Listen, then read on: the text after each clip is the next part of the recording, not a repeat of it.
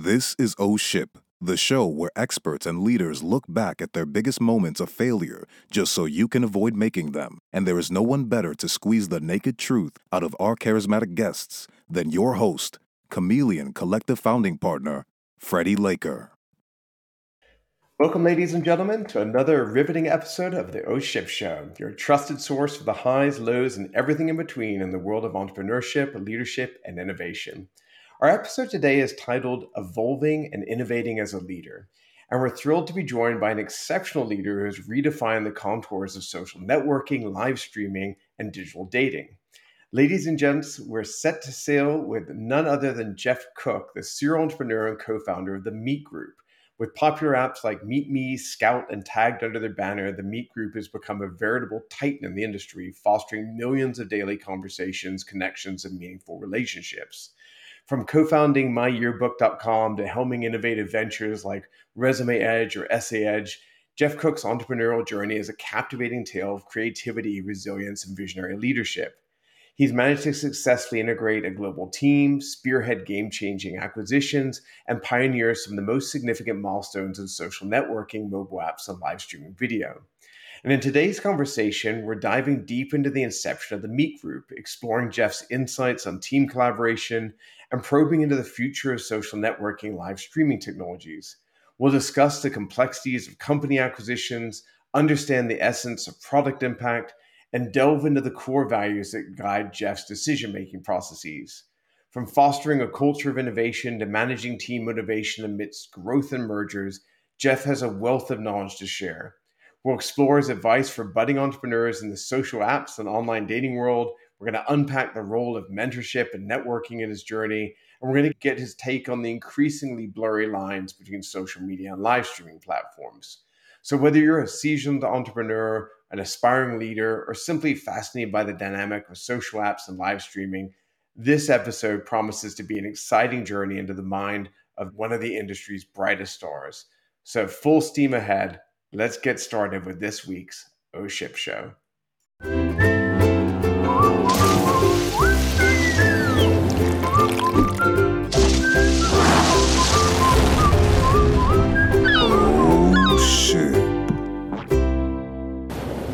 Geoff, welcome to O Ship. How are you? I'm great. Thank you for having me. I love that intro. I could be your hype man anytime. You let me know. so I'm really excited to have you on as I've got a, really fascinating entrepreneurial journey and you've done it with a series of businesses that have touched many of our lives. And I think a lot of people may not even realize, you know, some of the businesses you've been involved in. I want to get into a lot of about how you think about the world later in this episode. But can we go back to a little bit of the beginning? I'd like to just kind of understand your journey and inspiration between how you got to the inception of the Meet Group. What motivated you ultimately to venture into the world of live streaming and social dating apps?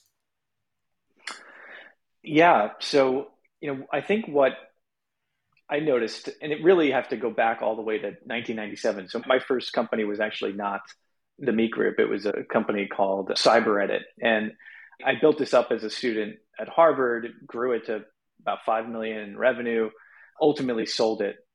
And so it was 2004 when I had some funds. I had just been successful on some level, and I happened to be, you know, user 13017 of Facebook, right? So Facebook was only at Harvard.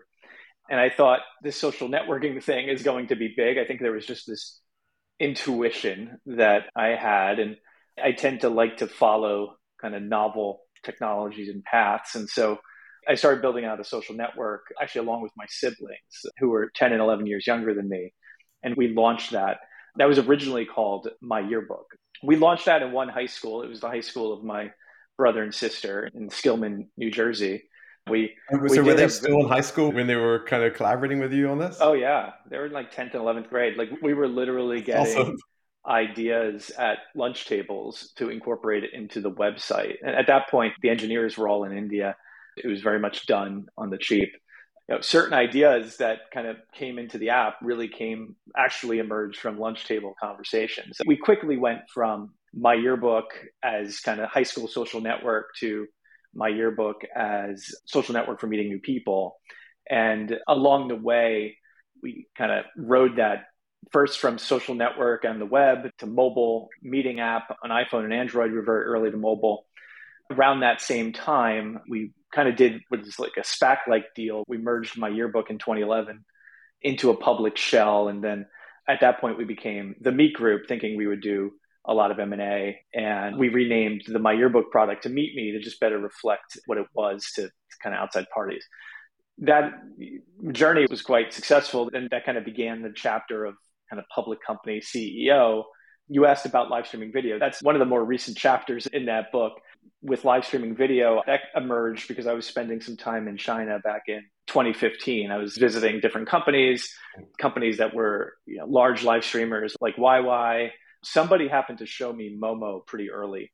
And Momo was very similar to how the MeetMe app was set up and so I kind of saw that Momo's live streaming video, if it could be successful on Momo, which is a kind of a Chinese dating property, perhaps I could bring that concept to a Western audience by kind of translating, not just localizing, but like taking the user experience and trying to update it for a user audience. So the concept at that point was make everybody the star of their own you know dating game so you could use live streaming video to do that we were very much a meeting dating product and so we launched a feature that did that. And, and then that journey, uh, that, that proved extremely successful. So live streaming video quickly became, you know, the biggest product for MeetMe. But at, at that same time, you know, because we were always looking to go down this portfolio path, we, we kind of married this live streaming video with a strategic kind of mandate to acquire certain companies that were very like us. And so each with the concept of adding live streaming video to it. Um, that we acquired four companies. That was quite successful. Each one, live streaming video, became a large portion of revenue. And then from there, we kind of ran out of things to buy in you know, given price ranges, 50 to 100 million, which is where we could basically get deals done. And uh, at that point, I reached out to you know the biggest dating company in the world, the Match Group, and we did a deal with one of their apps, Plenty of Fish. We ended up powering about six or seven of the top 50 social apps in the world with live streaming video and creator economy. So we created this enterprise business, which we called at the time video platform as a service. And that kind of brings us back to current day. Along the way, I recently, in the last few years, sold and then exited the company. I'm no longer CEO of the Meet Group, but of course, it was a, a really tremendous. there's a hell of a ride, and there's so much to unpack in what you just shared. I'm going to repeat some back, and then we're going to dive into it first off, I just think the fact that you kind of ended up running a publicly traded company, which I'm guessing is quite early in your career, that must have been a hell of a ride in its own way. You're doing a heck of a lot of acquisitions, which I think is another interesting area that we should touch into. And then I can't help but find it really fascinating. You know, you go to the beginning of your story, you're at Harvard at the same time that Facebook's being put together, you get inspired by this concept of social networking it starts off more not in dating. So you're like this idea of yearbooks, but then this concept of people, you know, meeting on the back of this mm. platform kind of naturally happens. And then there seems to be this really consistent trend where you're basically you're a trend watcher, you're reacting to some of the trends that are happening out there. And then you see this new opportunity as you're kind of observing some of the Chinese dating app trends and then bringing some of that over here. And all of a sudden now you're like an enterprise tech platform yeah, right. company as well, which I think is really fascinating. I don't think many people could say all those things in a 90 second window like you just did. Really Find cool. the parade and jump in front of it. That's ideally multiple parades. Yeah, that's funny. Worth noting, I did a stint in Shanghai. I spent about 10, 11 months living there in 2011. And I think it was really interesting was people were talking about how the Chinese were adopting a lot of the kind of Western platforms mm. ideas. But the reality was, loads, as you've noted, loads of really interesting innovations were being created there, which had then come this way. And now you really look at that firsthand with TikTok being such a huge and dominant mm. force mm. inside the US media ecosystem. Absolutely. I mean, that was my observation back in yeah. 2016 to probably as late as 2019 that the Chinese were just dramatically ahead of the United States in all sorts of social innovation. And that's no longer the case. In the last few years, there's been a crackdown on the Chinese tech industry hmm. that has kind of made it much more difficult to be as innovative as they were. Back then, they seemed to try every single thing you could possibly try against the biggest, you know, mobile audience in the world. And unsurprisingly, they had you know many massive hits and found mm. really interesting pathways. And mm. TikTok, of course, being you know case in point. But I think they've certainly dropped the ball on the innovation front. Now the U.S. is obviously racing ahead on the generative AI side. Hmm. It's, it's easy to forget for a lot of people who haven't worked in that market that you've got, you know, many, many more people using smartphones than basically the right. entire U.S. population. And uh, you think about the impact of what that might have in some of these these spaces. So, on that note, as a kind of you know pioneer, let's say in the social networking, mobile apps, live streaming, video space, you know, we talked about some of these innovations coming up and how they're being impacted on both sides of the Pacific or the Atlantic, depending how you want to think about it. What do you think the next big major milestone in these evolution of these techs or these industries might be? It is hard for me to think it's not AI, right? I mean, as cliche as that might sound, I had the recent kind of unexpected pleasure of briefly with Sam Altman backstage at a conference in San Francisco maybe a couple months ago. And I'm also, I would say, a daily user of the app Poe, you know, POE, which allows you to kind of query different leading AI models like Claude Plus, of course, GPT-4. And I use it probably every day. Well, I have to be honest, I'm not on that one, so I know what I'll be doing right after this episode. yeah, get, get it. I, I, pay for the subscription. I'm not associated with the company. Yeah, yeah. I find if I'm going to ask a chat bot, I want the best one. Back many years ago, you know, ha- happened to see Replika, which is now a huge business. And it was just obvious to me that people were going to interface with AI as if it were, you know, a human. And in a dating context, in a meeting context, in a friendship context, I think that's all quite clear that, how, that, how going to happen. How do you think it can enhance those or change even the dynamic of those kind of experiences? Yeah, I actually worry a lot about that. you know, mm-hmm. it's not not in a good way, basically. Right, right, right. I mean, you know, one of the things that kind of troubles me in general is business models kind of formed on the basis of parasocial relationships, which you know you often will see in a few to many, one to many kind of live streaming context, where you know a parasocial relationship is where one side of the relationship feels a depth of connection that the other side does not feel, and you know it's common in an influencer, creator, whatever you want to call them celebrity. That's a frequent sort of relationship context for humans. And the AI kind of takes it, or at least has the capacity to take it to its dystopian conclusion, right? You build mm-hmm. an entire relationship with an AI that not only does not feel for you, but appears to, but is incapable of any feeling whatsoever. You know, make, but still make you feel that way, which could be incredibly detrimental to someone's mental health or yeah, it could be detrimental, or you know, and I think the jury's still out. It's mm. clear that maybe in some cases that might be better than that person simply being completely alone. profoundly alone.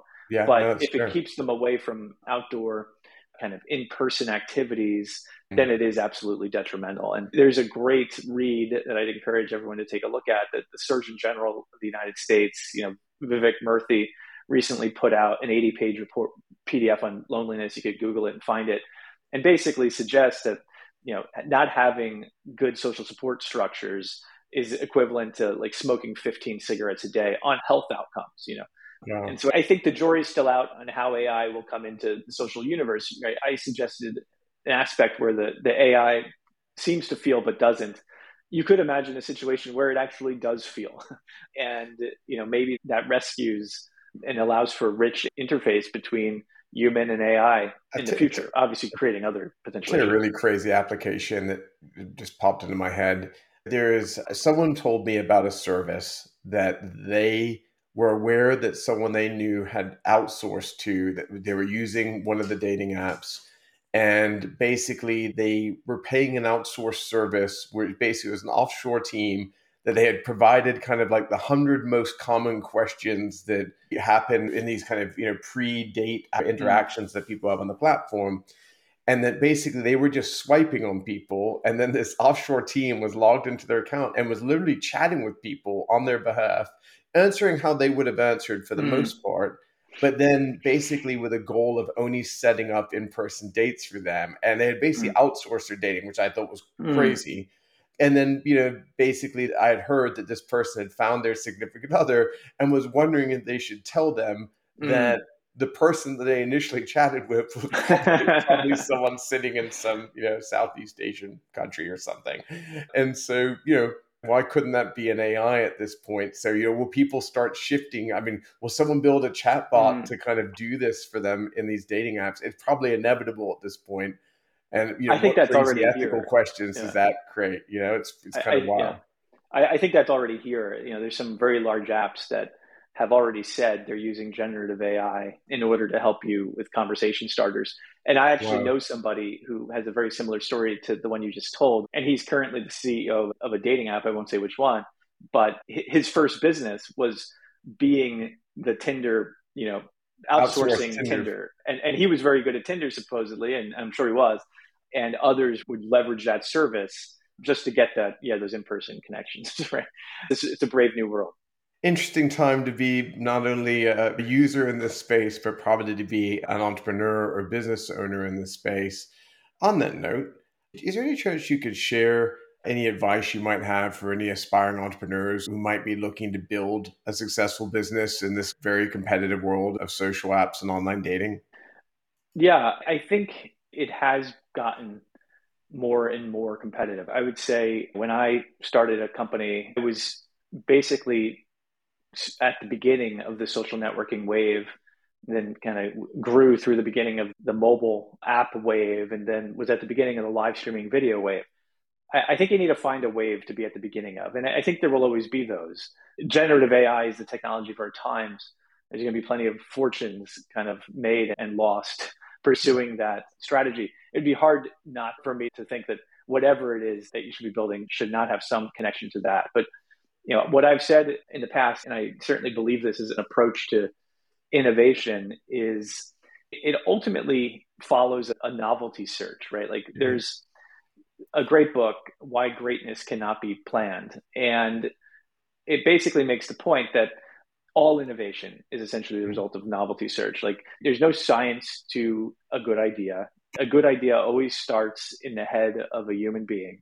And you know that conception is then tested against the marketplace. And so, you know, I think if you're an entrepreneur building today, you have to be kind of setting yourself up to have those good ideas, whatever that mm-hmm. means. On my blog, my medium, I talk about trying to, to cultivate your inwardness through solitude, whatever it is that you do to try to create the inner life to have good ideas, whether that's reading a lot, reading diverse perspectives, listening to pods or audiobooks. I think you have to kind of make these connections across disciplines. I tend to think a good idea tends to just be a connection across disciplines. You have to be very cognizant of what are the waves where fortunes will probably be created in the next 10 to 20 years. And then you have to be willing to follow an extremely winding path there because almost no story, even if they get retold as we went from point A to point B, they, they went there in such a unique way that could never be replicated. And it's that search for novelty. And by novelty, if you think about survival of the fittest in evolution, you know, that's actually not how evolution proceeds. Survival of the fittest was not Darwin's term. It was survival of the fit. And mm-hmm. there's this sense in which evolution isn't trying to create the perfect, most efficient form to outcompete everything else.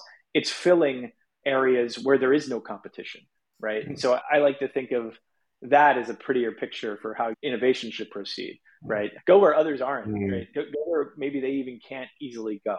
And you'll have more room to maybe develop that idea into something. But, you know, what I've found is you fail a lot. And those failures, you know, they're not failures if they produce some glimmer of insight that turns the product in a different direction or the strategy in a different direction. And at some point, you may experience what kind of appears to be product market fit. And it probably will only have happened because you followed this impossible to replicate path. And that's the reason you'll have a moat, right? Because the tide has kind of risen while you kind of followed these stepping stones that no one else can now find because the tide has risen. And so I think of innovation as proceeding in that way. And that's why it's entrepreneur led, right? Because only an entrepreneur is going to be crazy and committed enough to keep following that path. And big companies tend to get tired or they may even fire the, the product manager or the executive yeah. because you know nothing was created in the first 12 months. And it doesn't work that way.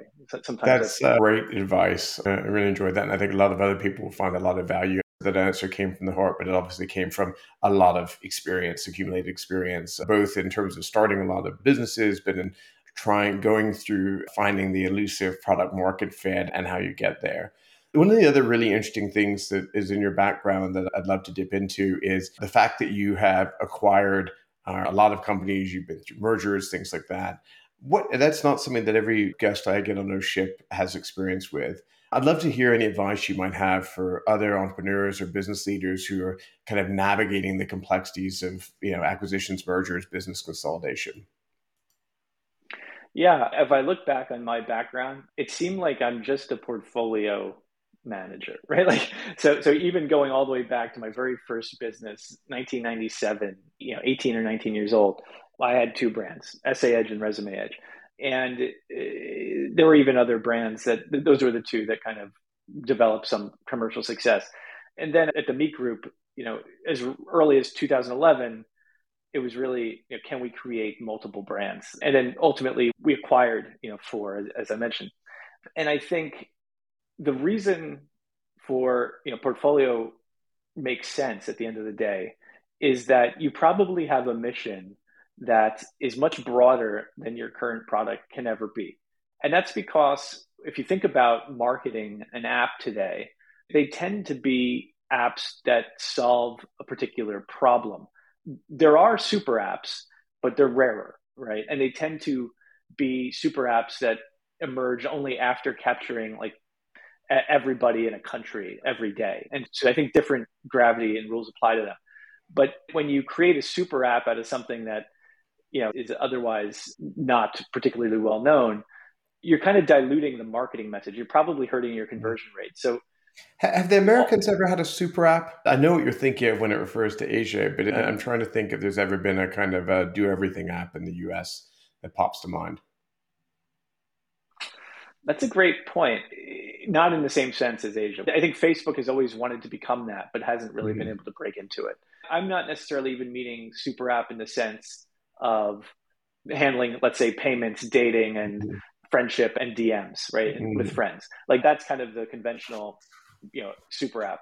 I'm even thinking in the point of view of like, let's imagine in the dating business, can you have, you know, Tinder and eHarmony in the same business, mm-hmm. right? Mm-hmm. Like, you know, one end of the spectrum. Gotcha, gotcha. More like know, segments and, of customer audiences right, within right. one pain point. Got and, at least within dating, you know, people tend to gather in brands based on the other people that are using those networks, right? And so, mm-hmm. you know, they tend to want to be on the apps that work for them, whether that's some feature combination or demographic fit combination. And so you kind of naturally end up in a portfolio. But I don't think dating's all that unique. I, I, think the digital wellness space is probably like that. You know, I think the social discovery kind of friendship finding space is probably like that. I think it's probably most sectors are, are like that. You're not going to solve it with one gigantic app. Mm-hmm. So, you know, the question was like, I think I hit upon portfolio pretty early. And then I think, you know, one of the challenges, of course, of building a portfolio is kind of putting together these disparate teams. And I think if you're going to buy something, I think what you need to have is a really clear sense of what you're going to do with it, right? It may sound obvious, but you know, it seems like that gets violated a lot by very large companies. But you have to have this sense that you're bringing in some plan. There's probably a cost synergy plan, frankly. Like I think a lot of acquisitions are conducted because there's a cost synergy that could be realized by combining the two teams. That can't be it, right? So you, mm-hmm. you can never just conduct, from my perspective, you can never just conduct an M&A transaction only on the basis of the cost synergy because they, they often prove difficult to realize. You may only get 50% of what you expected.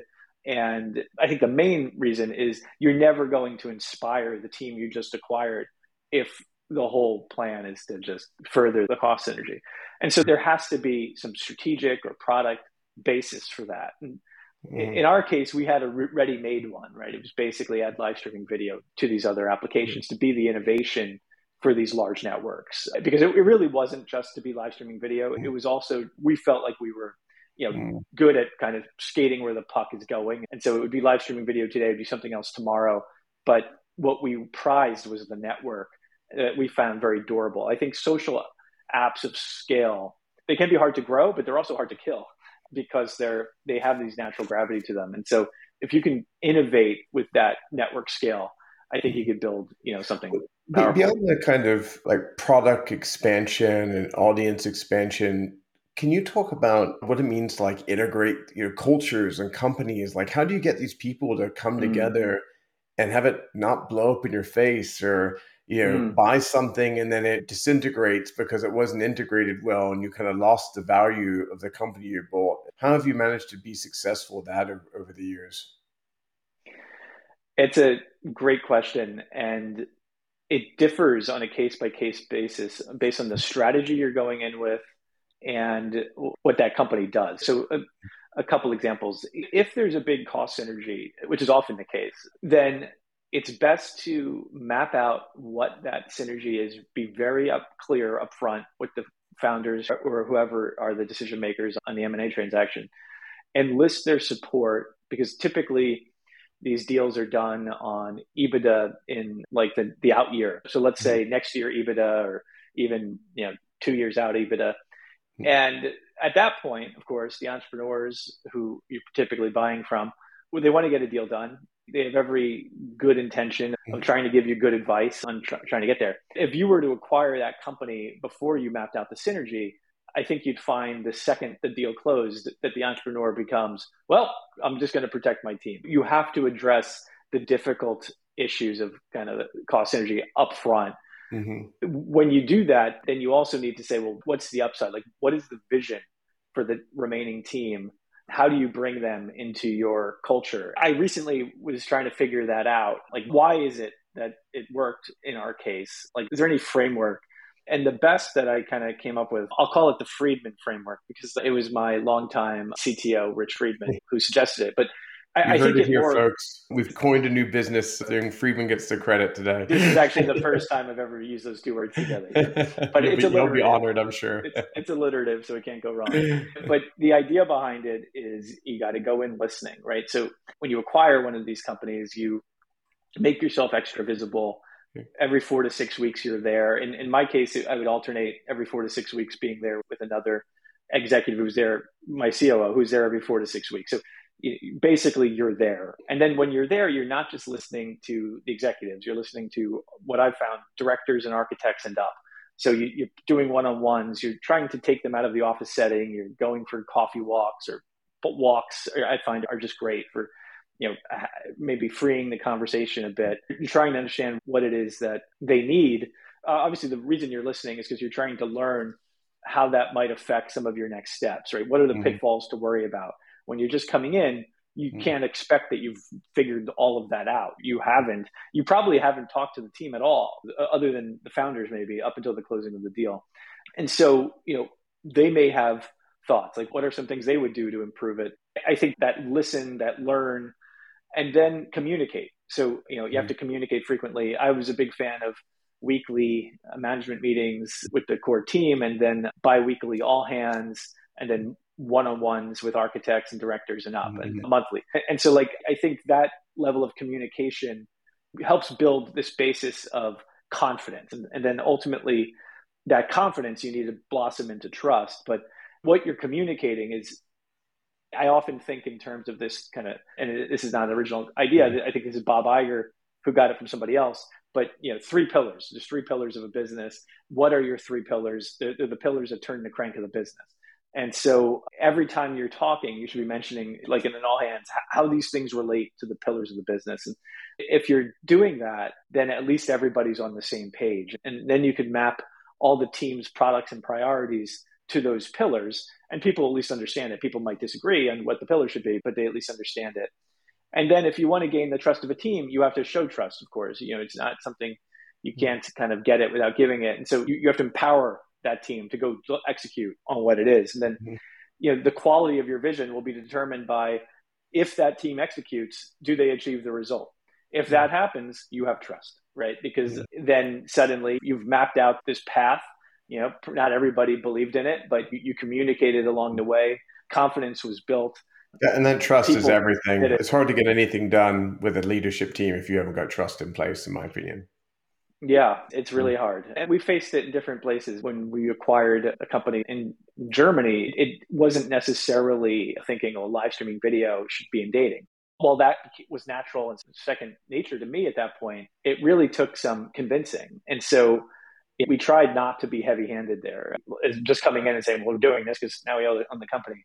It was more like, here's why, here's the dynamics at play, here's how we can test it if it doesn't work, we're going to take a sliver of the teams and we're going to show that it does work. And if it doesn't work, we're not committed to it. We're not religious on this topic. So I think people need to understand that you're kind of a flexible leader willing to react, but you're also willing to test things.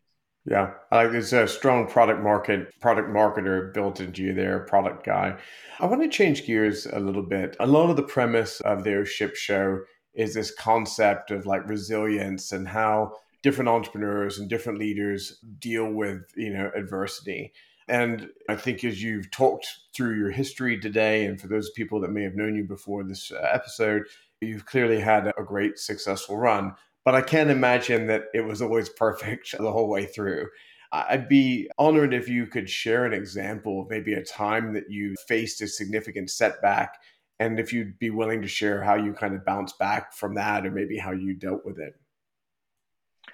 Yeah, you know, at least two come to mind. Very early in our history, I would say uh, maybe it was 2009, 2010, when we were still largely a website. We built out with the teams this really what I thought was an interesting live streaming video meets gaming platform. Chatroulette had just came out, but obviously had the famous Chatroulette problem, which is one of moderation.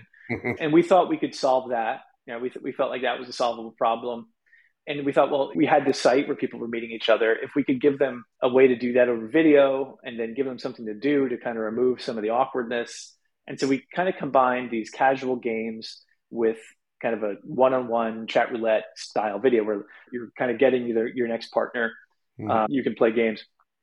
And it was just a total disaster, right? It was a lot of work to build out. And it was just a very awkward sort of experience. It wasn't really natural at all. And, you know, I think it, it led to high friction, you know, because not a lot of people, of course, want to put their face out there and stream video, right? It soured us on video for probably like five or six years.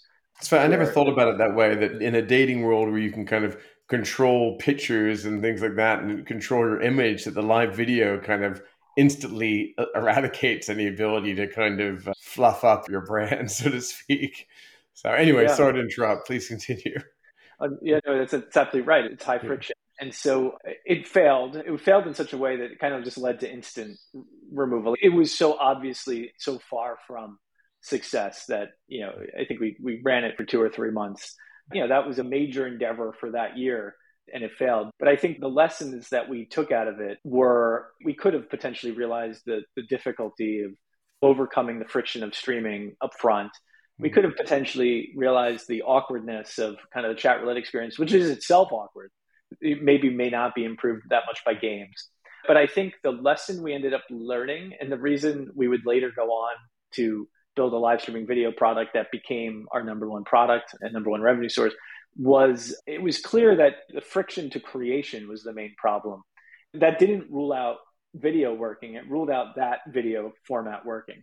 And so if you could figure out a format where every creator could entertain 10 people, then your video platform might work because so long as that were true, right? So long as there was an experience for the non creator. And I think I became much more cognizant after that. that you can't just build this stuff for creators and hope you're hope that's 30 people signing on that day right so I, I, certainly learned that and then i would say a human thing that kind of i learned i've been in the business for 18 years at one point and it was some time ago this is probably more than 10 years ago or ish. There was a, a RIF, you know, I think ad CPMs had fallen, advertising rates had fallen. And it was probably one of the first RIFs, might have been the first one we ever did. And it kind of affected me. Obviously, that's not the situation you want to be in. And on the other side of it, I was basically like getting frustrated. This seems small. I got frustrated with like seeing people play on like ping pong or foosball. And we had very San Francisco like office in, in that sense. And so I got rid of the ping pong table that was a terrible mistake. You know, it seems like never mess with a ping pong table. Don't mess or the foosball table, table. or any of the accoutrements. Like once there is some perk that comes out, free lunches. You know, think hard about offering the perk, but once it's out there, it's so hard to pull back because it becomes part of just the expectation in the culture and that was the wrong way to think that people are playing games on the other side of it right like pe- people are being human right of course you want them to be human and you want them to play games and you know don't I mean, don't inflate the two intertwined with like the remote work thing. I think some people are like, well, if they're doing that, how are they getting their work done? I think at the end of the day, my personal opinion is that workforces should be measured by their output. Doesn't matter when they're doing it or how they're doing it, as long as they're doing it. They probably feel frustrating when you think that people are just playing games all the time. But yeah, ultimately they're responsible for getting their work done. Yeah, yeah, absolutely. Mm-hmm. There's certainly deals that I wish I had closed. We acquired for. I would have loved to acquire more, but you know, you can't get them all. Great advice. And I, I really appreciate the honesty and humility in, in sharing those stories. This has been a really great episode today. I was thrilled to get you on. I'm joyful that you were able to join us today. I know a lot of other people will have enjoyed this as well. There's been some incredibly useful insights along the way. If people want to follow you or learn more about you or engage with you in any way, what's the best place for them to go find you? Yeah, I would say uh, you know check out my LinkedIn. I think I'm pretty easy to find there. You can check out my Medium. I do blog on entrepreneurship every now and again, often through the lens of a poet like Rumi or Rilke. So you can take a look there. That's great. Thanks very much, Geoff. And I do want to thank everyone that's been tuning in today, whether you're watching via any of the video streams or you are tuning in via our audio podcast. Thank you, thank you, thank you. We appreciate you. Actually, in the last week, we passed 15,000 subscribers on the podcast, which was a huge breakthrough for us. So we thank all our new audio listeners, but we love love streaming live on YouTube and Facebook and LinkedIn and Twitter and all the other places we stream our video stream. But if you want to find out more, go to ohshipshow.com and you can see all the different places that we're streaming and share it with a friend. That's the best thing you can do to support the show. Give us a like, leave a comment, share it on your social feed. All of that is really, really appreciated. And you're helping us bring this content to you week in and week out every week. Geoff, thanks again. Can't thank you enough. Really great episode. And I hope to meet you in person one day. Same here. Thank you so much, Freddie. Great. See you next week, shippers. Bye bye.